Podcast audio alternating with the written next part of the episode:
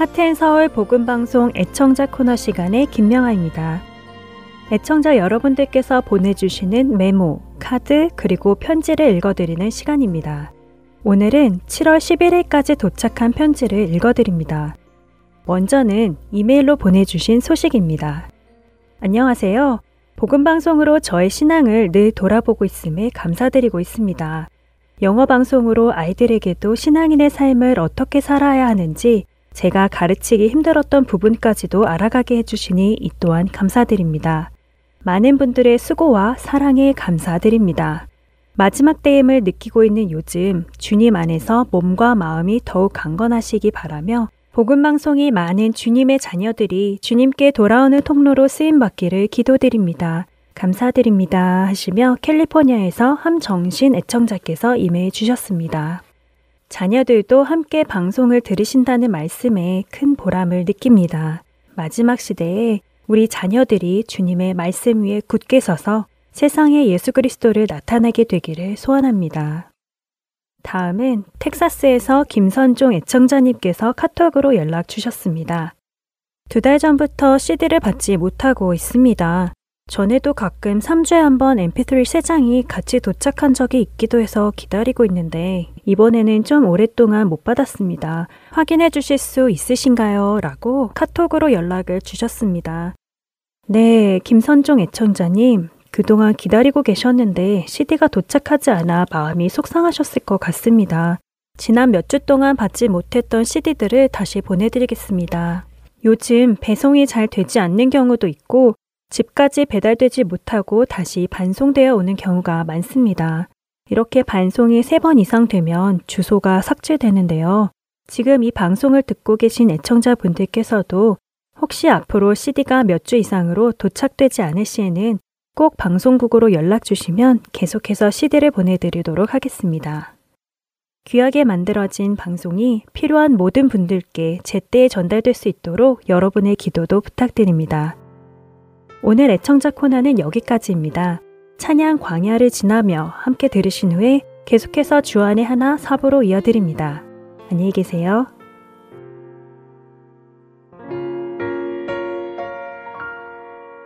왜 나를 깊은 어둠 속에 홀로 두시는지 어두운 밤은 왜 그리 길었는지. 나를 고독하게 나를 낮아지게. 세상 어디도 기댈 곳이 없게 하셨네. 광야 광야에 서 있네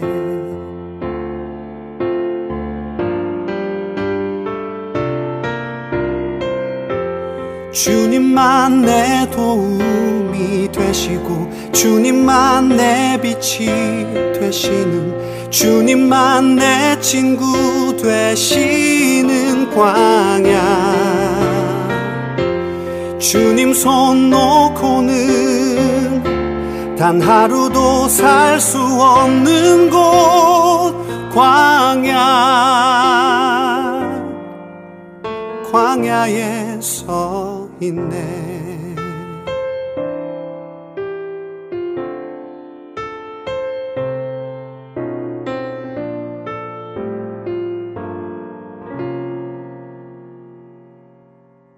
왜 나를 깊은 어둠 속에 홀로 두시는지 어두운 밤은 왜 그리 길었 는지. 나를 고독하게 나를 낮아지게. 세상 어디도 기댈 곳이 없게 하셨네. 광야 광야에 서 있네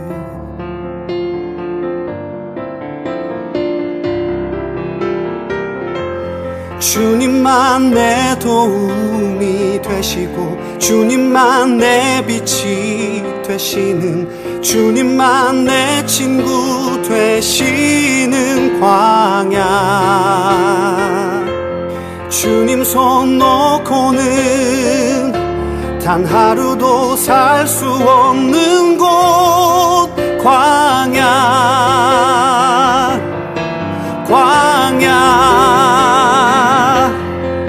주께서 나를 사용하시려 나를 더 정결케 하시려 나를 택하여 보내신 그곳 광야. 성령이 내 영을 다시 태어나게 하는 곳 광야. 광야에 서 있네.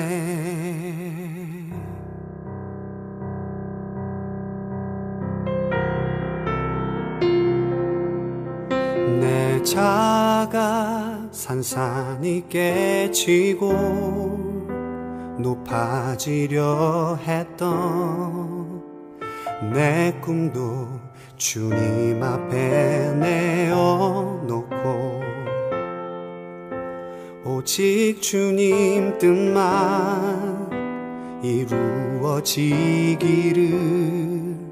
나를 통해 주님만 드러나시기를.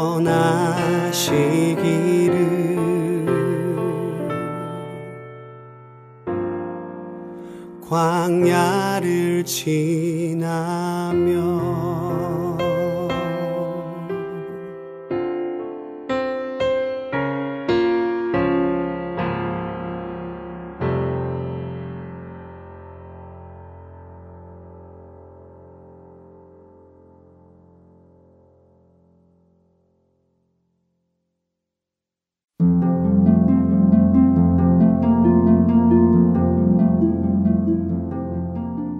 할티엔 서울 복음 방송 주안의 하나 4부 시작합니다. 주안의 하나 4부는 함께 성경을 읽고 묵상하는 Let's Read the Bible과 청소년들을 위한 묵상 프로그램 Unlock 사사들의 인생을 드라마로 만나는 Bible 드라마 그리고 자녀에게 어떻게 성경적인 삶을 가르쳐 주는지 지혜를 얻을 수 있는 Daily Devotional 준비되어 있습니다. 먼저 Let's Read the Bible로 이어집니다.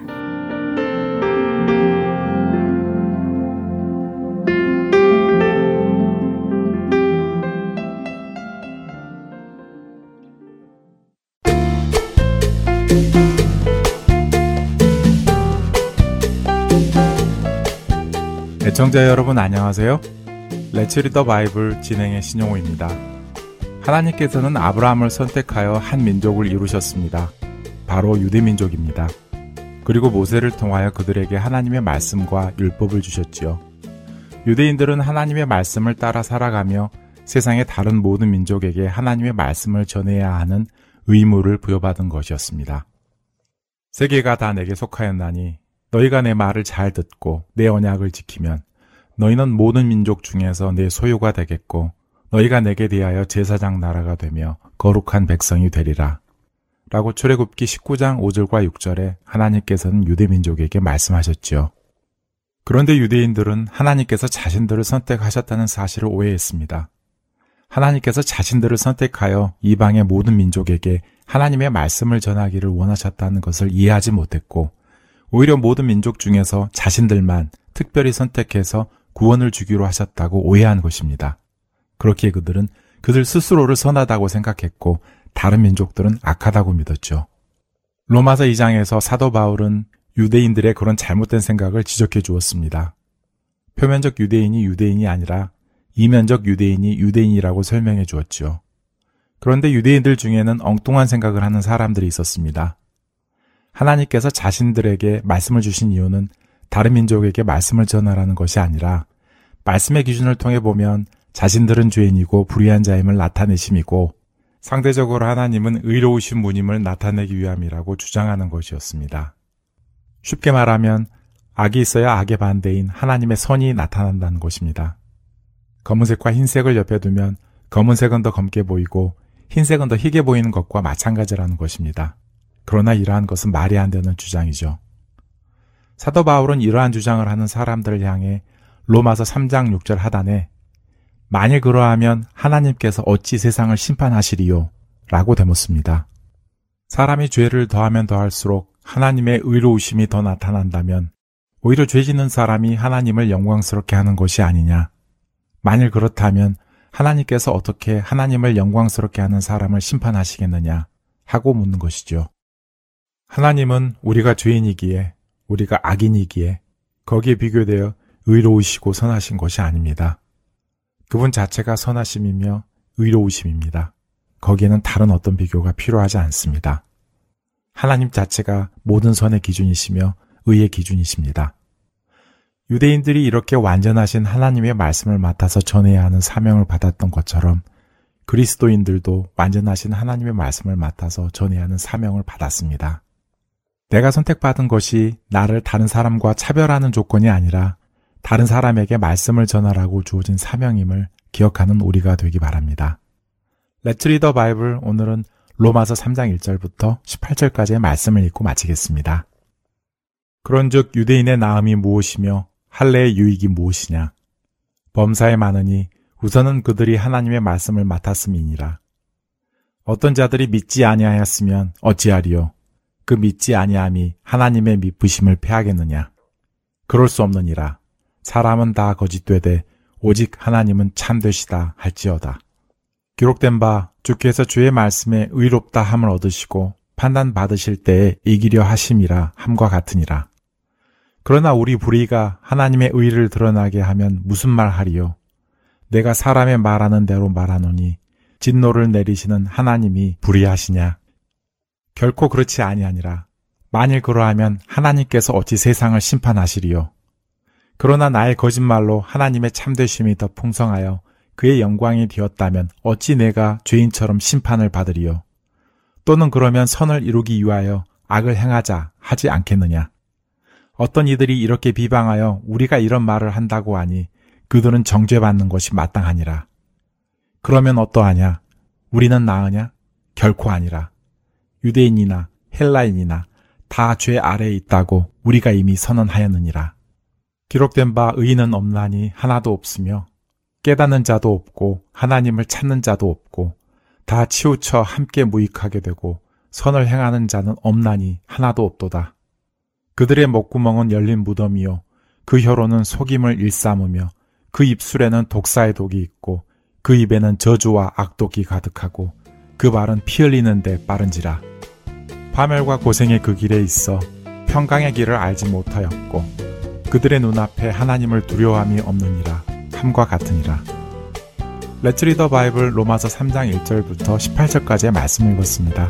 안녕히 계세요.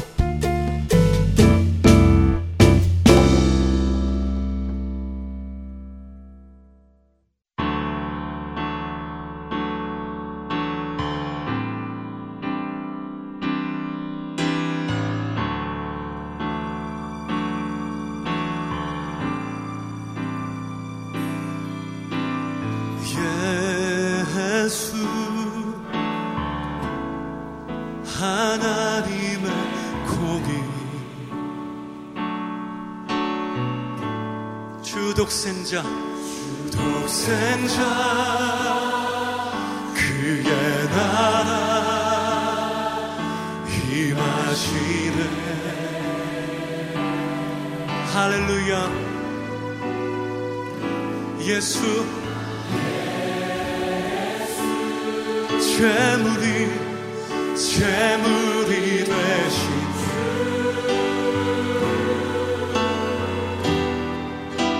영광 중에 그의 나라 임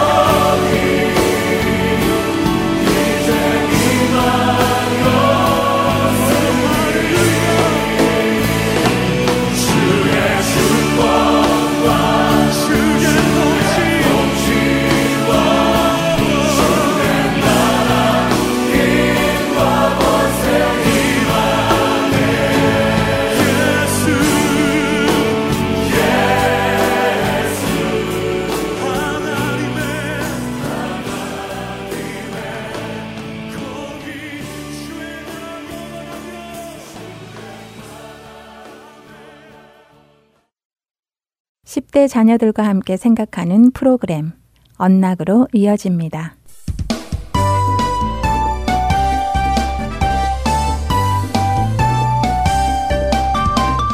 애청자 여러분 안녕하세요. 언락 진행의 이세진입니다. 오늘 함께 나눌 언락 첫 에피소드는 Jesus, the suffering servant, 예수님, 고난받는 종입니다. 오늘 말씀은 이사야서 53장, 마가복음 10장 32절에서 45절, 빌립보서 2장 6절에서 11절, 그리고 히브리서 4장 15절에서 16절까지의 말씀과 함께 청취하시면 도움이 될 것입니다. 예수님은 누구십니까? 마가복음을 쓴 마가는 우리가 스스로 이 질문을 하며 답을 얻도록 요청합니다. 마가복음을 읽다 보면 많은 사람들은 물론 예수님의 제자들까지도 예수님이 누구신지 잘 몰랐음을 알게 됩니다. 사람들은 예수님이 자신들을 구하러 하나님께서 보내신 메시아라는 것을 알았습니다. 하지만 그 구원이라는 것은 로마 통치자들의 압제로부터 자신들을 구원해 준다는 의미로 알고 있었습니다. 대부분의 사람들은 메시아이신 예수님께서 정치적 또는 군사적으로 백성을 일으키시고 로마와 대적하여 영광스러운 승리를 얻고는 그들의 빼앗겼던 땅과 예루살렘을 되찾을 것으로 기대했습니다. 사람들은 하나님 나라의 영광스러운 승리는 겸손한 자기 희생을 통해서만 온다는 것을 깨닫지 못했습니다. 약속된 메시아이신 예수님은 악과 죄, 그리고 사망에 승리하실 것이지만 그 방법은 이사야 53장에서 예언된 고통받는 종의 모습인 십자가의 죽음을 통한 방법이었습니다. 이 놀라운 진리는 마가의 글을 읽는 많은 그리스도인들에게 특별히 박해를 받고 있는 그리스도인들에게 큰 도전이 되고 위안이 되었습니다. 고통받는 우리 예수님을 따르면 우리도 고통받을 수 있기 때문에 도전인 것입니다. 예수님이 우리를 위해 자신의 모든 부분을 포기하셨다면 우리 역시 매일 그분을 위해 자신의 모든 부분을 포기하는 것이 당연한 것입니다. 그리고 우리는 주님께서 주시는 위로를 경험할 수 있습니다. 마가복음 전체에서 예수님은 소외된 사람들, 고통받는 사람들에게 사랑을 베풀어 주십니다. 마가는 예수님께서 우리의 고통에 대해 개인적으로 알고 계시며 깊이 공감하고 계시다는 것을 보여줍니다. 그분은 우리의 상처를 아시고 우리와 함께 아파하십니다. 그분은 우리를 깊이 돌보시며 우리의 죄와 고통을 친히 지시고 십자가에서 달리시는 것을 봅니다. 그리고 그분이 죽음에서 부활하여 고통과 죽음을 물리치신 것을 봅니다. 고통받는 종이신 예수님은 고통보다 더 강하십니다. 여러분께 예수님은 누구십니까? 자녀들과 함께 자녀들이 알고 있는 예수님은 누구시며 그 예수님이 자녀들에게 해주신 것은 무엇인지 나누어 보시기 바랍니다. 이를 통해 건전한 신앙관이 세워지기를 바랍니다. 인자가 온 것은 섬김을 받으려 함이 아니라 도리어 섬기려 하고 자기 목숨을 많은 사람의 대속물로 주려 함이니라. 마가복음 10장 45절 말씀입니다. 찬양 후 두 번째 에피소드로 이어집니다.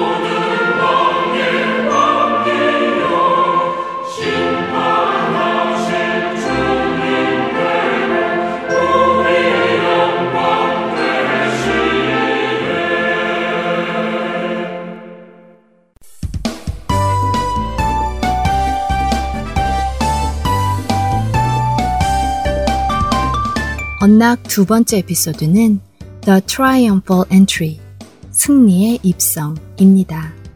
오늘 말씀은 누가복음 19장 28절부터 44절까지의 말씀과 함께 청취하시면 도움이 될 것입니다. 복음서들의 기록을 보면 예수님께서 예루살렘에 새끼 나귀를 타고 들어오실 때에 이스라엘 백성들은 호산나라고 외치면서 그들의 겉옷을 그 앞에 펼쳐놓았습니다. 예수님은 그들의 기쁨의 환영을 받으시며 예루살렘에 입성하시죠. 하지만 이런 기쁜 분위기와 달리 누가복음은 예수님께서 예루살렘을 바라보고는 우시는 장면을 누가복음 19장 41절에 기록해 놓고 있습니다. 누가복음의 그 장면을 상상해 보세요. 많은 사람들이 메시아께서 오셨음을 축하하며 오랫동안 기다려온 구세주를 큰 소리로 찬송하며 환영하고 있습니다. 그런데 갑자기 그 구세주는 자신 앞에 있는 도시를 바라보며 큰 소리로 울기 시작하십니다. 승리의 입성의 이름에 걸맞게 기쁜 이야기로 기억되기에 어색하지 않으십니까? 예루살렘 사람들은 예수님을 지도자로 원하기는 했지만 참된 의미에서의 필요한 것은 아니었습니다. 그들은 예수님이 로마인의 소나기에서 자신들을 구출해줄 무력을 행사하는 왕이 되기만을 원했습니다. 우주의 왕도 아니고 죄와 죽음을 정복할 왕도 아니었습니다. 그들은 예수님께서 그들을 구원하실 수 있도록 자신들의 마음을 예수님께 열어주고 싶지 않았습니다. 예루살렘에 들어가시는 예수님은 사람들이 자신들이 기대하던 메시아가 아님을 알게 될 때 마음을 돌이킬 것을 아셨습니다. 지금 이 자리에서 예수님의 입성을 환호하며 기뻐하는 자들 중 많은 사람들은 불과 며칠 후 예수님을 십자가에 못 박으라고 소리칠 것을 알고 계셨기에 그들을 불쌍히 여기시며 우셨습니다. 오늘날에도 같은 이야기가 반복됩니다. 사람들은 부활하신 우주의 왕이고 죄와 사망의 유일한 구주인 예수님을 신뢰하기를 거부합니다. 그리스도인조차도 그분의 뜻에 따라 살아가기보다 당장 자신의 문제를 해결할 분으로 예수님을 대하고는 맙니다. 지금 한번 생각해 보시기 바랍니다. 예수님은 당신에게 무엇입니까? 앞서 나눈 에피소드와 함께 자녀들과 우리가 예수님을 믿는 이유를 나누어 보시기 바랍니다. 우리 모두는 구세주가 필요한 죄인인 것을 기억하시며 말입니다. 그는 실로 우리의 질고를 지고 우리의 슬픔을 당하였거늘 우리는 생각하기를 그는 징벌을 받아서 하나님에게 맞으며 고난을 당한다 하였노라. 그가 찔림은 우리의 허물을 인함이요. 그가 상함은 우리의 죄악을 인함이라. 그가 징계를 받음으로 우리가 평화를 누리고 그가 채찍에 맞음으로 우리가 나음을 입었도다. 이사야서 53장 4절과 5절의 말씀입니다. 이번 주 언락 마치겠습니다. 다음 시간에 뵙겠습니다.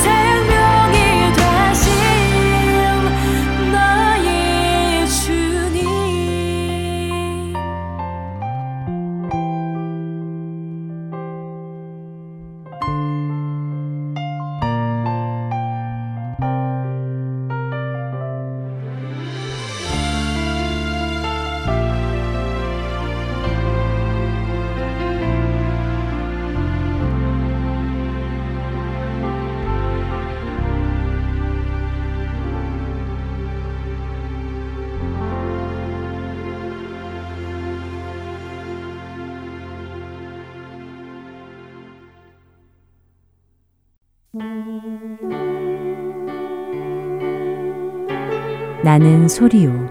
빈들에서 외치는 소리요.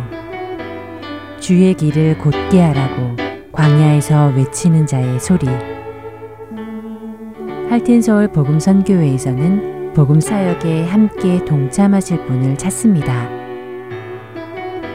봉사로, 기도로, 후원으로 예수님을 전하고 생명을 구하는 일에 동참하실 분들은 전화번호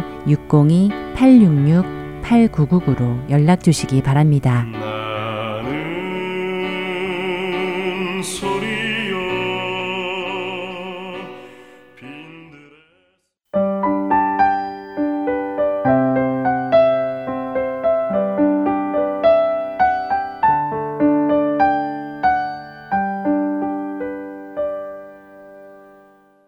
바이블 드라마로 이어집니다.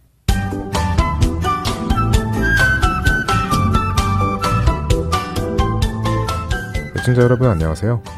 바이블 드라마 사사기 편 진행의 백은규입니다. 기드온이 아버지 집에 있던 바알 제단을 허물고 아세라상을 찍어 번제를 드릴 땔감으로 쓴 것이 밝혀져 마을 사람들은 기드온을 내어놓으라며 기드온의 아버지 요아스를 찾아갔습니다.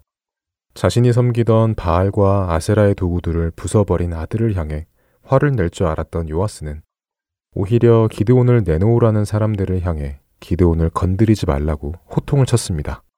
바알이 정말 신이라면 자신을 모욕한 사람과 스스로 싸울 것이라고 말하면서 말이죠. 이래서 사람들은 기드온을 바알과 싸우는 사람이라는 의미로 여룻바알이라고 부르기 시작했습니다. 아버지의 모습에서 용기를 얻은 기드온은 하나님의 명령을 따라 나팔을 불어 이스라엘 백성들을 모았습니다.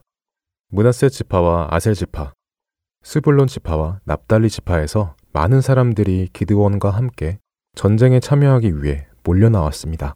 하지만 여전히 기드온은 두려웠고 이 전쟁을 이길 것이라는 확신이 없었습니다. 미디안과 연합군의 군대는 너무도 힘이 강했기 때문이었죠. 그래서 기드온은 하나님께 표적을 구했습니다. 하나님, 정말 하나님께서 저를 통해 저 무시무시한 미디안 군대를 치시겠습니까? 정말 저를 통해 이스라엘 백성을 구원하실 것입니까? 아, 저는 자신이 없습니다. 하나님, 정말 하나님께서 말씀하신 대로 저를 통해 이스라엘을 구원하실 것이면 여기 이 양털 한 뭉치를 제가 타작 마당에 둘 테니 이슬이 양털에만 맺히고 양털 주변에는 이슬이 없이 마른 땅으로 있다면 제가 이것이 하나님의 뜻인 줄 믿고 나가서 싸우겠습니다. 자신같이 연약한 자가 여러 민족을 상대로 전쟁을 하여 승리할 것이라는 것이 믿기지 않던 기드온은 하나님께 표적을 구했지요. 놀랍게도 하나님께서는 기드온의 기도에 응답하셨습니다. 다음 날 기드온이 타작 마당에 놓아둔 양털을 가서 보니 주변에는 물기가 없이 마른 땅인데 양털은 이슬에 흠뻑 젖어 있었습니다.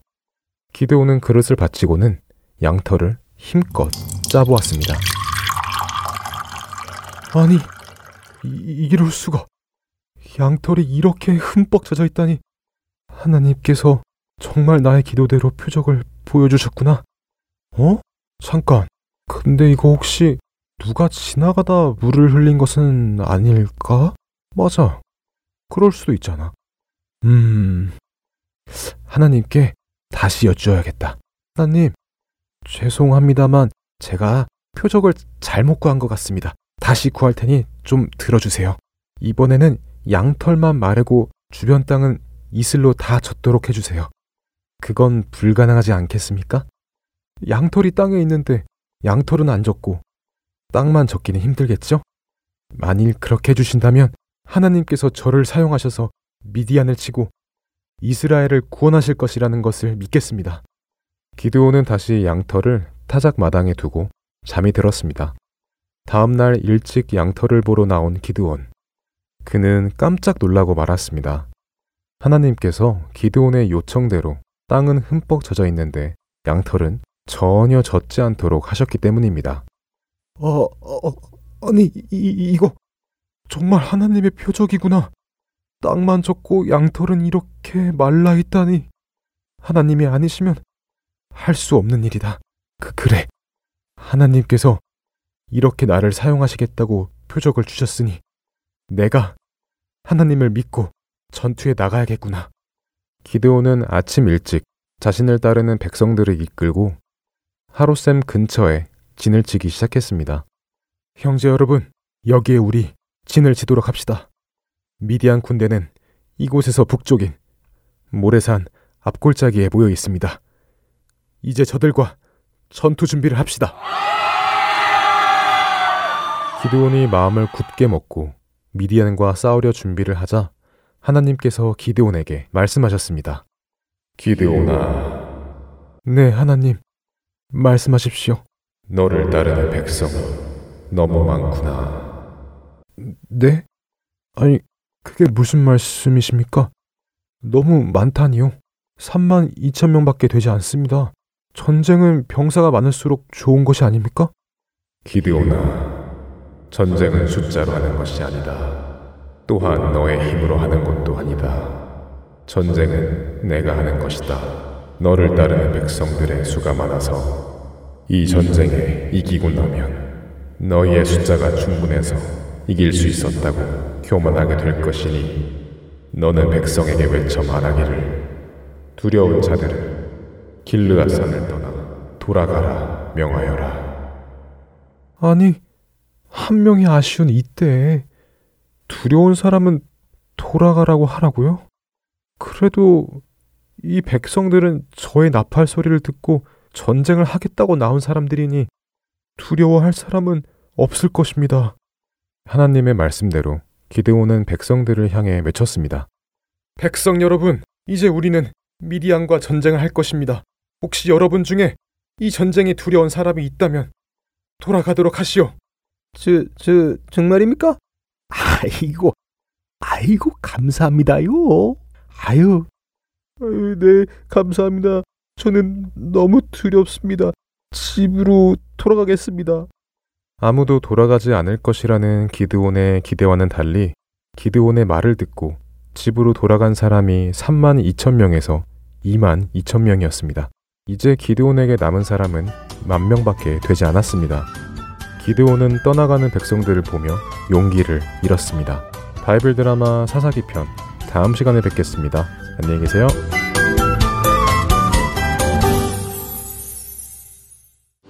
세상의 유혹 시험이 내게 몰려올 때 나의 힘으론 그것들 모두 수 없네.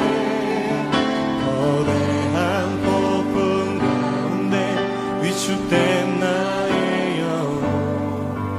어찌할 바를 몰라. 헤매이고 있을 때 우리 다시 한번 고백합시다. 세상의 유혹 시험이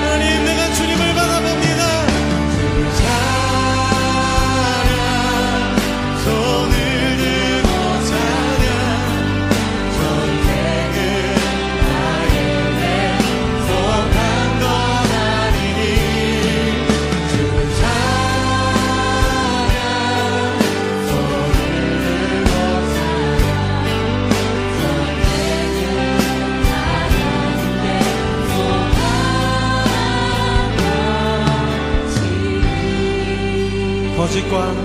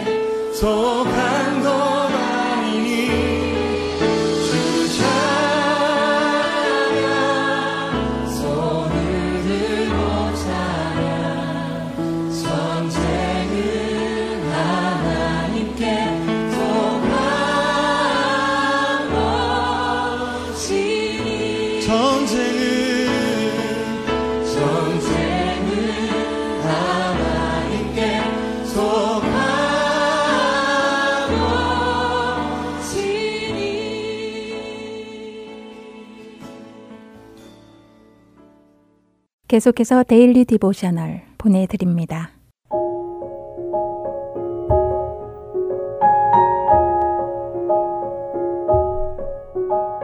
애청자 여러분 안녕하세요. Daily Devotional 진행의 최소영입니다. 우리 자녀들은 어려운 일이 닥칠 때 더욱 예수님을 신뢰하고 예수님과 동행하고 있나요? 어려움을 통해 우리의 믿음이 더욱 단단해지는 것을 경험하고 있는지요? 오늘은 이것에 대해 나누어 보고 함께 말씀을 묵상하는 시간 되시길 바랍니다. 오늘 데일리 디보셔널의 제목은 Learning to Fly, 나는 법 배우기입니다. 제니는 나뭇가지에 매달려 있는 나비의 번데기를 뚫어져라 쳐다보고 있습니다. 이제 곧 번데기에서 나비가 될 때가 된 것 같다고 하며 저쪽에 계신 엄마에게 얼른 와서 보시라고 소리쳤지요. 제니는 번데기의 윗부분이 팽창하기 시작했다고 하며 이것이 번데기에서 나비가 되는 사인이라고 설명합니다. 2주 전에 이 번데기를 발견한 제니는 그 이후 매일 번데기를 관찰하고 나비에 관한 웹사이트를 찾아보며 호랑나비에 대해 공부했지요. 그렇기에 지금 잔뜩 기대하는 마음으로 번데기를 보고 있지만 몇 분이 지나도 아무런 변화가 없었습니다. 제니는 아무래도 자신이 좀 도와줘야 할 것 같다고 하며 가위를 가져오겠다고 하였지요. 그러자 엄마는 제니에게 그러지 말라고 하시며 나비가 스스로 날개짓을 연습해야 잘 날 수 있을 만큼 강해진다고 말씀하십니다. 만약 번데기에서 탈피하는 과정에서 나비가 어떤 저항도 경험하지 않는다면 강해지지 못하고 결국 날 수도 없게 된다는 것이지요. 엄마가 말씀하시는 동안 드디어 번데기의 껍질이 찢어지면서 나비의 날개가 천천히 나오기 시작했습니다. 그 과정을 보며 제니는 그래도 도와주고 싶다고 하며 나비가 너무 약하고 힘들어 보인다고 말하였지요. 엄마는 그런 제니의 어깨를 쓰다듬어 주시며 하나님께서는 나비가 성장하고 성숙해지기 위해 무엇이 필요한지 다 아신다고 하시며 이러한 어려움은 성장하는 과정 중 하나라고 말씀하십니다. 엄마의 말씀에 제니는 나뭇가지에 거꾸로 매달린 채 번데기에서 나비가 나오는 과정을 조용히 바라보았지요. 천천히 펴지기 시작한 나비의 날개는 참 아름다웠습니다. 엄마는 제니에게 부모로서 자녀가 성장하는 과정 중 겪는 많은 어려움들을 보는 것이 쉽지만은 않다고 말씀하셨지요. 예를 들어 제니가 체조를 하다가 평균 대에서 떨어졌을 때나 수학 숙제를 하다가 문제를 어떻게 풀어야 할지 몰라 혼자 애쓰는 모습을 볼 때 말이지요. 하지만 그렇다고 해서 엄마 아빠가 제니가 겪게 되는 어려움을 모두 제거해 버린다면 제니는 절대 배울 수도 성장할 수도 없게 될 것이라고 엄마는 말씀하십니다. 우리의 신앙생활도 이와 마찬가지라는 것이지요. 우리가 삶에서 만나게 되는 어려운 문제나 어려운 상황을 통해 우리는 예수님을 더 믿고 의지하는 것을 배우게 되고 믿음 안에서 성장하게 된다는 것입니다. 하나님은 우리가 겪는 어려움을 통해 우리가 더욱 예수님을 닮아가도록 훈련시키시고 하나님께서 원하시는 모습으로 변화되도록 만들어 가신다고 엄마는 말씀하셨지요. 엄마의 말씀에 제니는 어려운 일들을 만날지라도 그것을 통해 하나님이 원하시는 모습으로 성장하고 싶다고 하며 오늘 이야기는 마칩니다.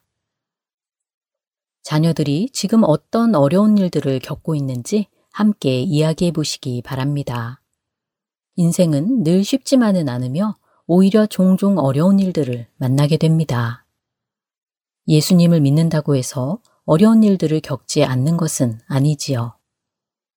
하지만 예수님께서는 우리의 어려움 가운데 함께 하시며 그것을 믿음 안에서 잘 통과하기 위해 필요한 것을 공급해 주십니다. 번데기에서 나비가 되는 과정처럼 우리도 어려움 가운데 예수님을 신뢰할 때 우리의 믿음이 더욱 굳건해진다는 것을 자녀들에게 가르쳐 주세요. 오늘 자녀들과 함께 묵상할 말씀은 야고보서 1장 3절. 이는 너희 믿음의 시련이 인내를 만들어내는 줄 너희가 알미라. 입니다. 인생의 모든 일들을 통해 단련되어 하나님 앞에 순금같이 나아오는 우리 자녀들 되길 소망하며 오늘 Daily Devotional 마칩니다. 안녕히 계세요.